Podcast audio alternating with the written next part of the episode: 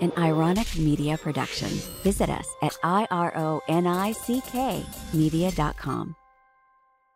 Once I saw the cycle of grief and I understood the cycle, I had the wisdom to know that your mind actually needs and your body needs a reprieve.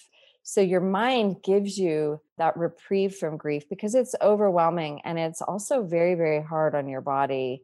Typical people in deep grief are really their adrenals are so stressed out and your adrenal system is just overfiring all the time. You can't sleep, you're not eating properly, you know, you're not doing anything in your life that's balanced and healthy because you just you're just surviving. Mm-hmm. And so I think we have to try and realize that that mechanism is in place to keep you healthy and to keep you safe and to keep you from going into the whirlpool and not coming out.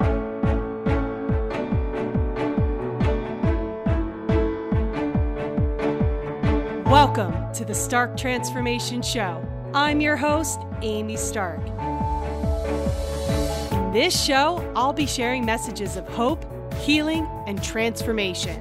I'll teach you how to shift your mindset, conquer your fears, and become the best version of you. You'll hear incredible stories of transformation and about the extraordinary journey I've been on for well over a decade. My connection with energy is so strong, and I can't wait to share it with you. Let's get started. All right, today on the podcast, I have Kristine Carlson, and I am so excited to share her with you.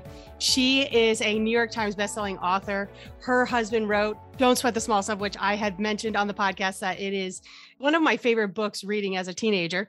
But I gave it to my dad as a Father's Day gift, and I wound up reading it and I was funny because I was listening to one of your other interviews, Kristine, and you said most of our books end up in the bathroom. And that is exactly where I, I had read it. And I was like, do I tell her that? And it is exactly the moment where you said, and most of our books end up in bathrooms. So I thought that was really funny.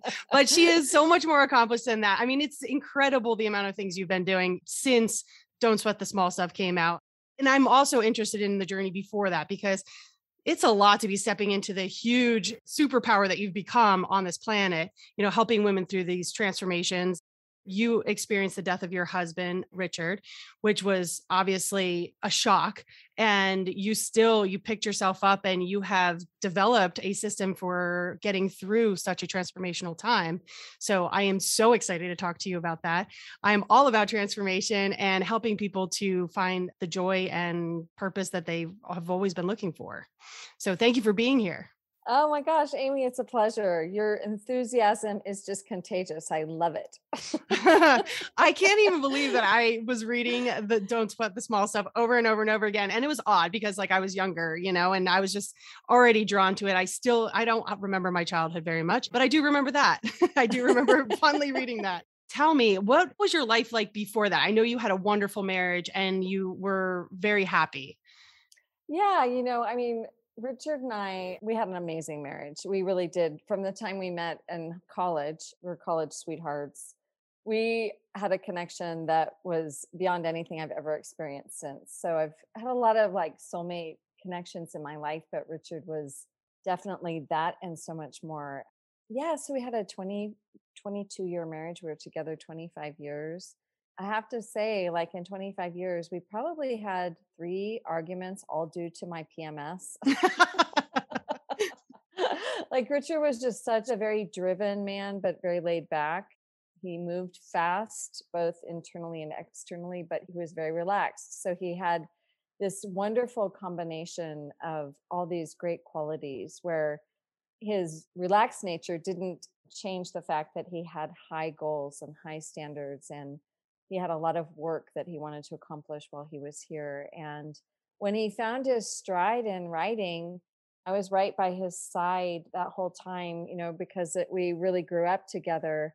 And it was just an amazing thing to watch. It was as if he had always been a writer, but didn't know it. And then he couldn't stop writing and didn't want to stop writing until the end of his life. In fact, when he died suddenly on an airplane on the descent of the flight, in 2006, he was working on an article called uh, Being More Loving and Kind to Yourself. he was always writing and and he had his true joy his true purpose was in really observing life knowing what made people tick from his psychology background and then teaching them how to practice life in a very common sense approachable way which is why as a young person we used to say that our audience was really broad because it was really 8 years old to 80 years old because we have always taught very simple ways to do your life that everyone can relate to at any age. And I think that's a beautiful thing that you were reading it as a teen. I'm sure it had a lot of impact on you.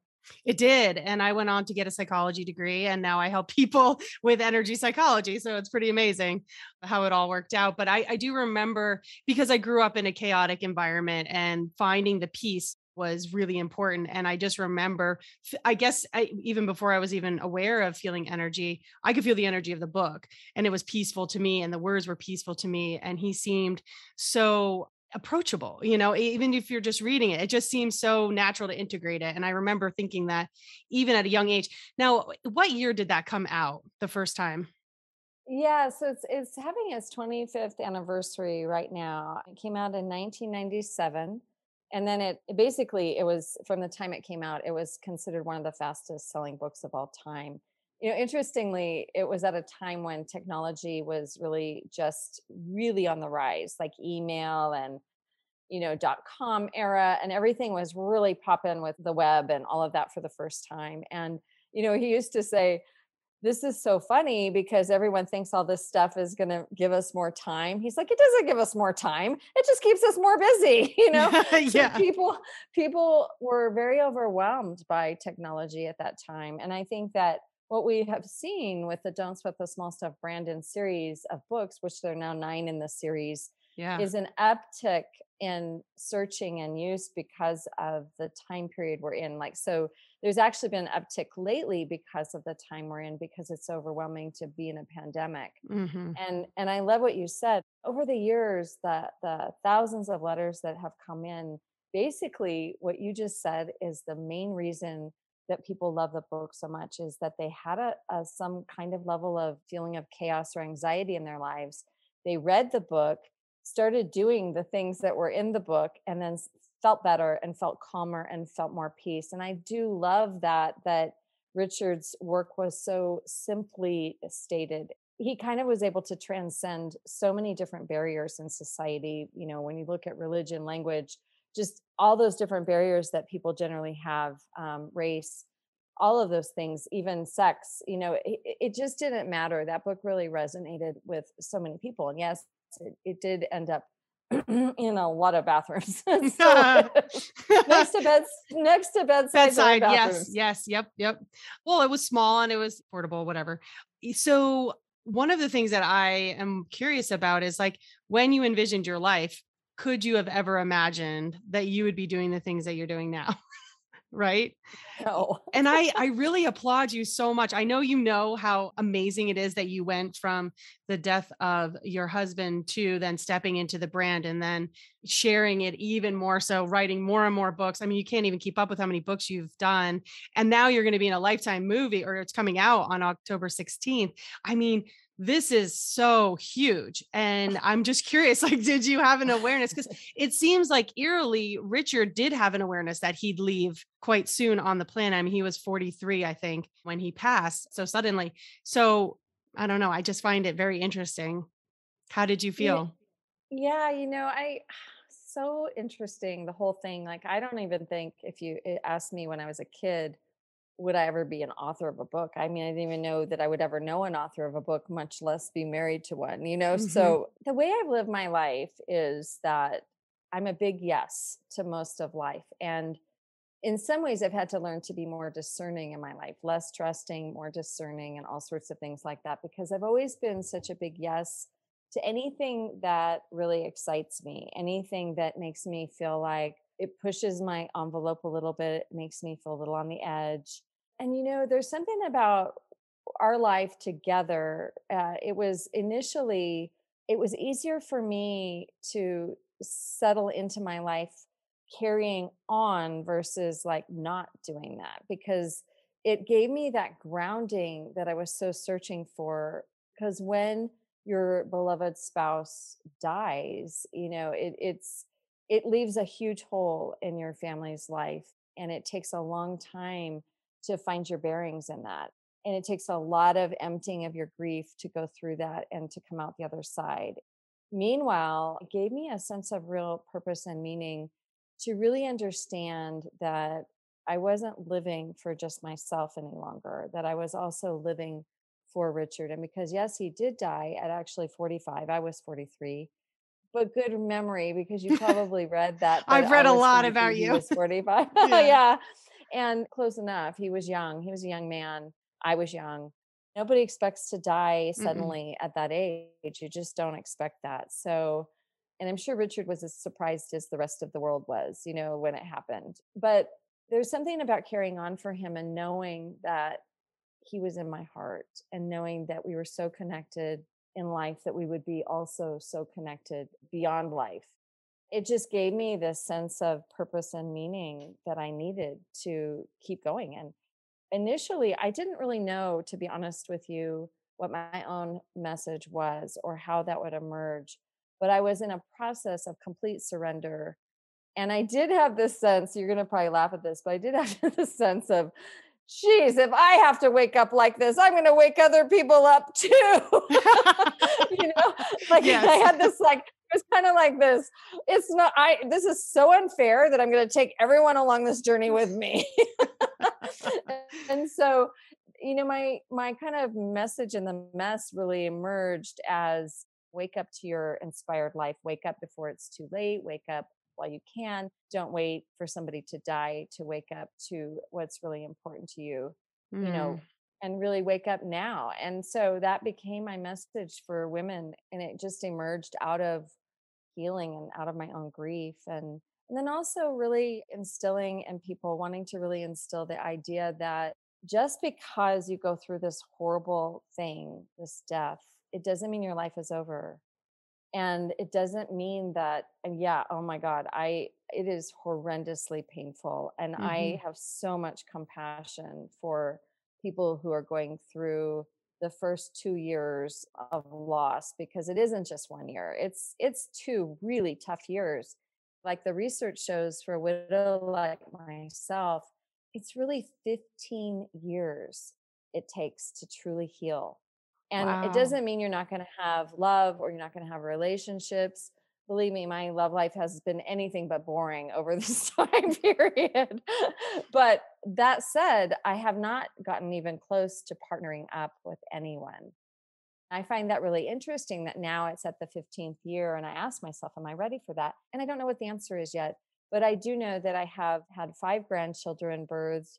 Um, my daughters have grown up. I'm very proud of them both and i've continued on and continued our legacy and also established my own which feels really really like a, a proud time for me as a woman that's you know i'm 58 now so i've, I've really gone through a long cycle now and I, I feel definitely like about at the 10 year mark i was out the other side and i can talk about it i can be in it i can really talk about it with such ease now and of course i still get choked up when i say there's certain times where I think of Richard and I just so wish he was here in human form so that we could play with our grandkids on the floor together mm. so that he could walk my daughters down the aisle in their their weddings so that he could be here in form for all those moments but then i talk to a medium every now and then and he's always here so he gets to see be and you know everywhere he wants to be but we miss him mm-hmm. you know and we miss his laugh we miss his playfulness we miss all those things about him like everyone does in life so he really was able to get everybody into the present moment and realize how important that was or oh is. my god yeah great teaching and boy did he teach me that in my loss. Yeah. Yeah yeah I, I remember hearing you say you know you, there was a time period where you weren't feeling as present and now you are way more present. So do you, what did you do to help heal in those first two years that you think was really helpful or really transformational for yourself? We worked with a transpersonal psychologist in the bay area when we were very young and learned how to meditate from her and really learned so much. She was an amazing resource and she and her mom taught us this mantra that we used to really do a lot, which was surrender, trust, and accept. In some ways, you could say it's a shortened serenity prayer.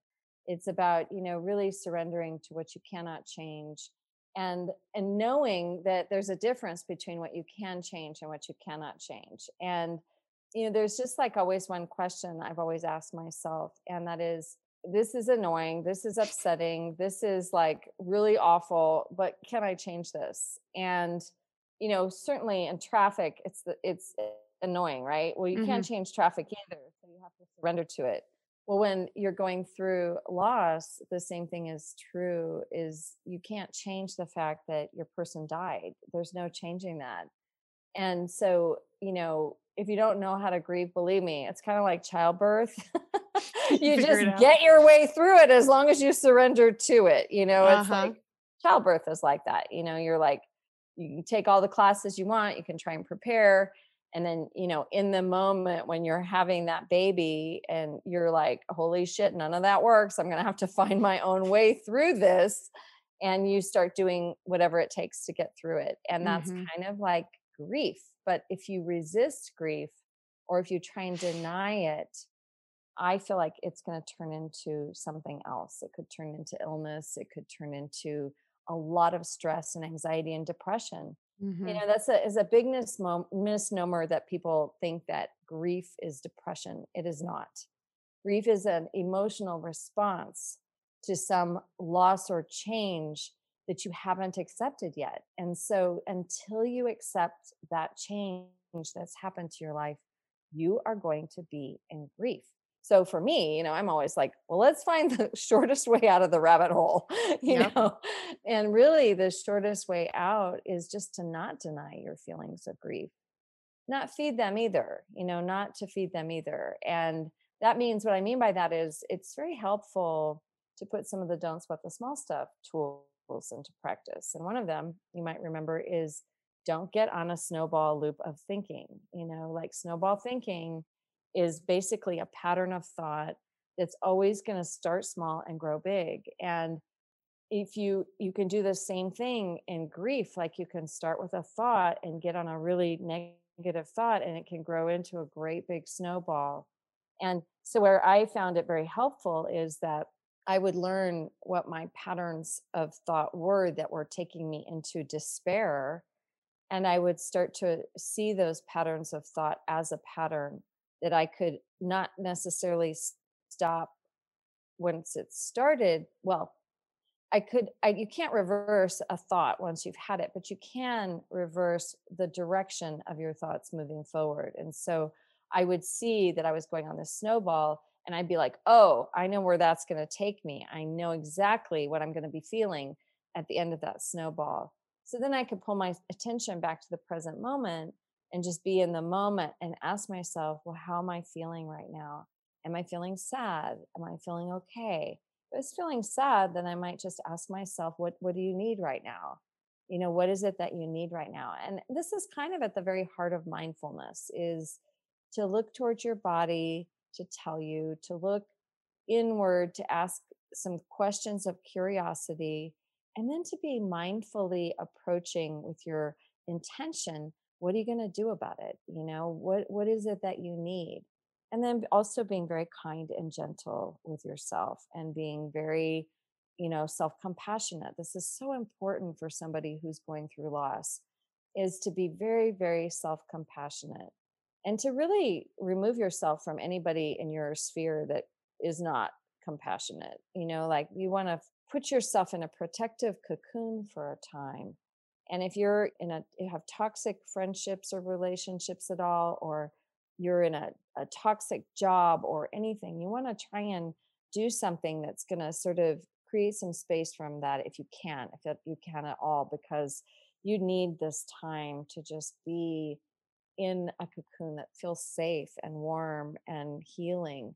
Um, because that's really ultimately when you're um, in a time of loss, you've you've gone from having a life that maybe you love or don't love so much but you you know it was your life and your life suddenly changes and you're going to resist that change for a while you know acceptance doesn't come to everyone super easily and in that acceptance process, you know, as you surrender to what is present for you in the moment and you ask yourself with curiosity those questions that we just went over, it, it's very, very helpful um, to allowing yourself to be in a grieving process without feeding it um, too much thought and attention or you know extra attention you know like we mm-hmm. we don't need to be in darkness and grief every moment of every day right. when we're going through loss you know i've i've worked with many people who have had a similar situation where they've lost someone who was really close to them one of the things that they struggle with is how people do think they should be going through a dark night all the time and then when they're happy they feel guilty. Did you go through that? No. Good. How did, did you not, not. go I, through it? I think I, I had the wisdom to know that once I saw the cycle of grief and I understood the cycle, I had the wisdom to know that your mind actually needs and your body needs a reprieve. So your mind gives you that reprieve from grief because it's overwhelming and it's also very, very hard on your body. Typical people in deep grief are really their adrenals are so stressed out and your adrenal system is just overfiring all the time. You can't sleep, you're not eating properly, you know, you're not doing anything in your life that's balanced and healthy because you just you're just surviving. Mm-hmm. And so I think we have to try and realize that that mechanism is in place to keep you healthy and to keep you safe and to keep you from going into the whirlpool and not coming out. And I think it's very healthy to realize that you're going to have ups and downs and griefs and grief comes in waves and when you're not in a cycle of grief man you should celebrate it because mm-hmm. it's coming back. Yeah. It's coming back and you you don't need to feel guilty that because the, here's another thing people think that it's true that we grieve because we loved deeply but grief and love are not synonymous. You know you did somebody might get through their grief relatively in a short period of time because they're so mentally healthy and well and they can get perspective very quickly or maybe they've done this process before and it somehow it, they know how to go through it a little quicker than the next person it doesn't mean they loved any less and i think that's right. those are some of the societal pressures that are put mm-hmm. on us is things like oh you wouldn't if you really loved your husband after he died you'd never want another lover or if you mm-hmm. really loved your husband you'd grieve all the time forever and you grieve for years and years and years every single day forever and ever and these are these are just myths these are mm-hmm. things that we've been told that are not true i always say to people now like you have this precious life to live and part of living is to address your sorrow in life. And that's very alive too. Without it, without our sorrow, we certainly wouldn't know the true meaning of joy. Mm-hmm. And that's certainly what it did for me was I was cracked open so wide, which is why I wrote a book called Heartbroken Open. Mm-hmm. I was cracked open so wide that I didn't realize that my joy was going to grow exponentially to my heartbreak and as my heart was broken and it healed, I actually had a bigger heart. It's like all the cracks filled in and my heart was expanded in how much I could love and how much I could feel this sense of humanity and how I wanted to help people. And I understood my husband's heart so much better. Like his heart was already that big. And mine was just growing into that. And his death you know brought me into my heart in such a beautiful beautiful way. It was a tremendous gift to me and it's not something i could have said for many many years but i really believe that richard and i had a soul contract and that we had this contract and that i was there to support and love him as he really reached his human potential and do I think he could have done so much more on the planet? Yes, absolutely. There's no doubt that if Richard Carlson had lived, he would be one of the great thought leaders of this day and still is considered that 15 years after his death. But that wasn't to be. I just think that life is a miracle and it's really for us to live. And yeah, we're going to go through our losses, but when we come out the other side, if you choose, if you choose to allow your healing process to make you a better person and not a bitter person, you're going to be so much better for having gone through what you've been through and so much stronger and wiser. I absolutely agree. And uh, that is, you said that so beautifully. What a beautiful love story. I mean, obviously it's not traditional right because there was a an abrupt ending but it continued and in such a beautiful way and it has really become a love story that we've all been a part of and are all probably very grateful to be a part of and i'm so glad that you stepped into it and you didn't resist the new life that you were being given it's Thank really you. amazing Thank you. every podcast is encoded with a healing and the healing today was that power to choose the path you know, so that we all have that power to choose the life that we want. And here you are living it, this new choice that you, you made. Personally, thankfully, I have not gone through such a similar situation. I don't know how I would handle it. I do have very much the same principles and mindsets and have been through the healing work and all that and understand it, but to really live it is really beautiful to watch. Um, I, you know, I, I'm very sensitive to energy. So I, watching you speak about it and having that experience as a child reading his book and then everything coming together i'm like wow i can really feel the love that was there and and the it's almost like another child that you brought into this world that's much bigger than anything that you could even imagine. So I also was thinking how grateful you must be that you had the 10 years where you had that huge success with Don't Sweat the Small Stuff. So you got to live it with him, the yes. success of it. So that's really wonderful it was so much fun honestly. I mean it really was such a, an amazing part of our journey and just to see his excitement at his own accomplishment and and just to be like wow like pinch us you know like just pinch us that this happened to our lives and you know i asked richard once i was like god how did this happen? And he just was like you know because i thought a lot about that and he said i, I just think the divine operates in a way that you're an open hearted, pure hearted person and you allow your inspiration to come through you as an instrument of the divine. And when you do that, then the divine chooses you because you offer yourself. And that's something that I have taken with me that I teach a lot and I help other people write their books in another business I do called bookdoulas.com Oh my gosh, and that's so great. I love the title. That I didn't even know about. You're doing so many different things. I don't I can't keep up. That's amazing and so fun.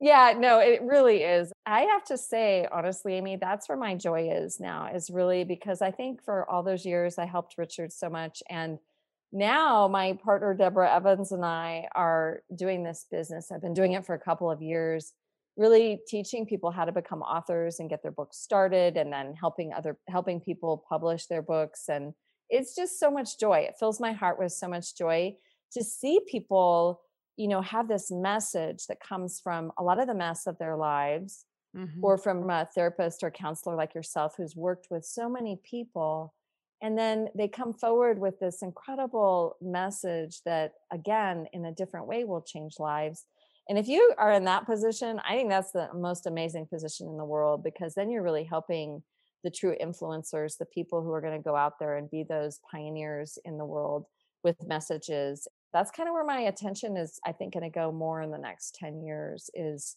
with book doulas, more in a publishing company and in that capacity. It just feels like it's in my wheelhouse.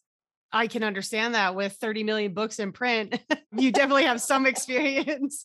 And I love the idea of a doula for anybody out there who doesn't understand what a doula is. It's somebody who helps you give birth and is like very supportive and makes meals and like just everything that you'd want as a new mom or a mom in general. So that I love the title. It's so perfect because you are giving birth. It is actually, in fact, when we create something, it's coming from our second chakra, same as a baby. So that is really fun. So, I mean, you've had such an incredible life. It's it seems obvious why Lifetime would want to do a movie about you. So, how it what is that like to have a movie made about your own life, and then it's starring oh, Heather Locklear? Yeah. yeah, well, gosh, I'll tell you more about that when it's all done.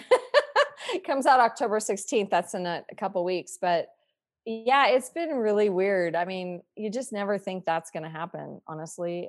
And then to have Heather Locklear play me is just such an honor and she's such a sweetheart too. I've really gotten to know her. We've become good friends and it, it's just kind of a wow. I, I, again, like I just couldn't have planned this up. You know, I, I couldn't have, I think it's, it's a pinnacle on a lot of levels for an author to have a book like Heartbroken Open is the basis of the Lifetime movie be picked up by a network like that and give it that much credo and say, wow, this is a great story. You guys have an amazing brand story. You have amazing love story.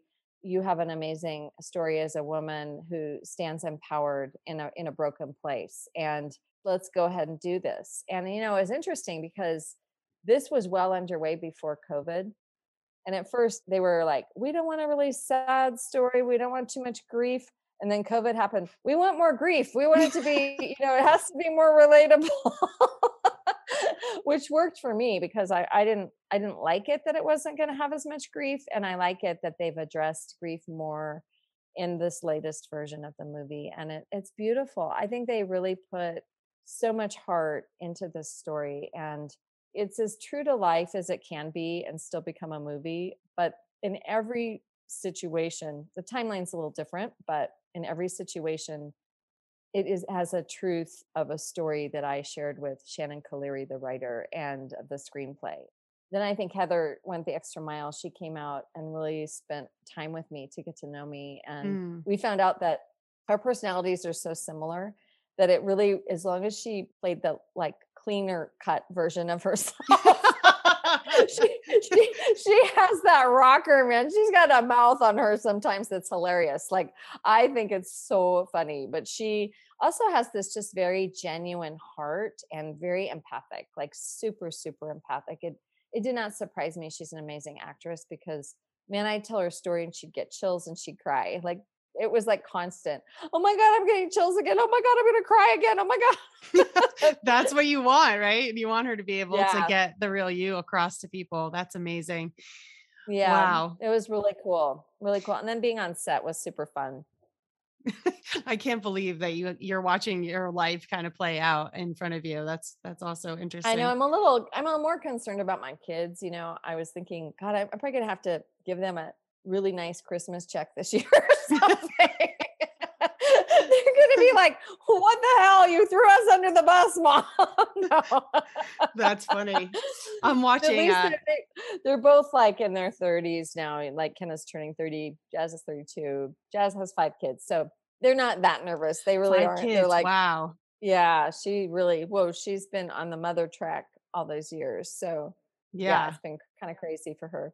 I was the middle of six and I have a twin sister. So that's why we're in the middle. So anytime I hear about a big family, I'm always like, I love all the love that's there, but I know what they're going through. It's like a circus. Chaos. Yeah, chaos, right? that's the best way to describe it. Nothing was permanent. Everything was like, and that's why I really, really gravitated towards the book because it really felt like it was so grounding and peaceful and gave me a way to deal with like the chaos and come into the present moment and be okay with it. So, is there anything else you would love to share with us? I know that you have this process for going through grief, but you hit on some of the things, uh, such as the early stages. What about the later stages?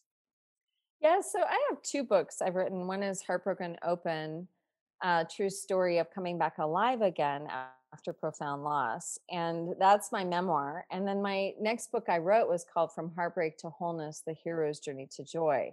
That's more my how to grieve book um, okay, published by St. Martin's Press. Yeah, and both are available on Amazon. But that one is really, you know, I identified really early on in my loss that one of the things that really helped me to be empowered in it was to realize that I was not going to live as a victim of my circumstances.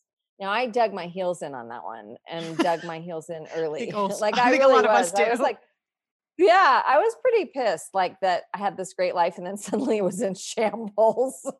you know, I was like, "Whoa, what the heck?" Like I that's just, you know, what the heck. So I really just decided that I didn't know what it was going to take, but that I really wanted to live an amazing life. And and so I just chose, you know, immediately and I knew to choose that. So I knew that I had a choice. And that's probably where I might have been a, a, a step or two ahead of the average person is I really did understand I had a choice.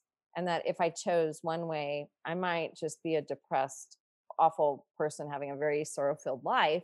Mm-hmm. And if I choose to stand in what was given to me and honor it and to honor the love that I have with Richard and to honor him, then I was going to stand in these circumstances. And yeah, I wasn't going to bypass grief, I was going to go through grief and I didn't even know what that was going to be like, but I was going to arrive at a place where I knew that I was going to be a better person. I knew I was going to be a better person from this because I just didn't feel like you could do anything else with it. I just felt like, wow, this is going to have to count for my growth. Like, really, I'm going to have to grow from this. This is going to be so awful. I need to grow from this. Something good has to come out of this. And it did. And yeah. And so you were raising two daughters through that time and you had to be there for them. Was that very difficult to try to figure it out on your own and share what you were learning as you were going? Yeah. I mean, imagine you have a life partner who's the best father in the world, best yeah. life partner. And then he's gone one day, just gone. And then you're like a single mom, like in your early 40s, just suddenly with two teenage daughters. And we all know that teenage years are a mess, anyways. So mm-hmm. add add losing a parent, a beloved parent to that whole equation and it's very messy. I mean it is so messy and it's so messy for the kids and so messy for the mom. But you know what? My kids were the reason that I really knew I had to get up every single day and put my feet over the bed and say, I don't know what this is going to take today, but I'm going to meet this day. And I did, you know, I just, I did, I did it for them. Now they sometimes thought like that they didn't know when I when I they went to school that I fell apart. I would hold it together and get them off to school and then as soon as they would leave I would just be like on the floor crying and I would sometimes grieve in front of them because I thought that was healthy but there's sort of this dance that you do as a family where you know they were young and they had to do grief in their own way in their own time and it's more triggered for young people like it's triggered by life events like when Kenna got cut from her beloved soccer team. It, it triggered her grief for her dad, you know, whereas mm. like for me, my grief was just there every day. For Jazz, it, it it was more a little bit like mine because she was a little more old. She was older. Her brain was a little further along because so much brain development is going on too at those ages. It's really it's very challenging. That's all I can say is super challenging. I'm so glad that my daughter's gone through that time period and they're you know they're through it like i am they're through it and they still miss their dad so much i mean mm-hmm. they still miss their dad they don't have that great protector that you feel like you have when you have a father and i do my best i'm a pretty big mama bear like i'm a pretty big mama bear and and i've definitely had my battles to fight and win with them like with with other people attacking them and so forth and I do. I rise to the occasion when I need to. I would imagine you just seem like that kind of person. I'm surprising because people don't realize that, but yeah, I definitely rise when I need to, and I I've learned that that's part of integrating kind of a deeper masculine energy with my feminine energy, and that's been another gift is that I've had to do that. I've had to integrate those two energies, and uh, I've just become a much more strong, capable woman because of it. That was beautifully said. A lot of us shy away from trying to work with both energies, but we need both. We need uh, both. It has been a pleasure talking to you. Is there anything else you'd like to share with the audience? Just that if you are in loss right now, please don't isolate yourself. Please look for support and encouragement from community, from dear friends, you know for there's so much online too that you can look toward um, for support. And you know you can always visit me at kristinecarlson.com i have things on my website that are coming that are new and different all the time and i'm always there for you. I'm i'm here for people who are going through loss and grief as well as for people who just want to live happier lives Mm-hmm. Yeah, you help people with mindset and just seeing the world a different way and finding a renewed purpose and happiness and joy, all the good things. You also have a podcast. you um, also have retreats, which are also where you can go to figure that all out. And also the doula book. What was that again? It was oh, called. Oh, yeah. It's bookdoulas.com. Bookdoulas. Bookdoulas.com. Fabulous. Thank you so much for being on the podcast. You are a beautiful light in this world. It's a huge light in this world. And I'm so grateful for all of the teachings that both influence my life and many others. Well, Amy, you are a huge light in this world. And I'm also grateful for having met you today. What a beautiful host you are. And what a great conversation we just had for your listeners. Thank you so much. Thank you.